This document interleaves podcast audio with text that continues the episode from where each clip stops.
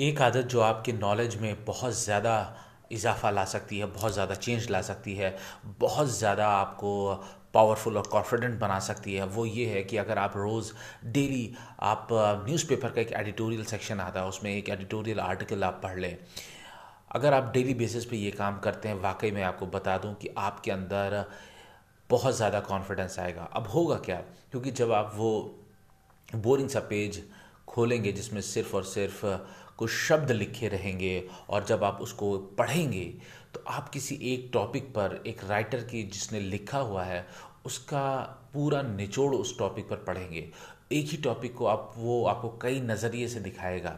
जब आपके साथ ऐसा होगा तो आपको ऐसा महसूस होगा कि आपने किसी एक चीज़ को बहुत तरीके से जाना है, किसी चीज़ के बारे में आपने डीपली पढ़ा है। और जब आप ऐसा करेंगे आपकी नॉलेज बढ़ेगी, जब नॉलेज बढ़ेगी तो वाकई आपका कॉन्फिडेंस बढ़ेगा। अगर आप ऐसा करते हैं 10 दिन के लिए भी, आप देखिएगा आपका आत्मविश्वास बहुत ज़्यादा बढ़ जाएगा।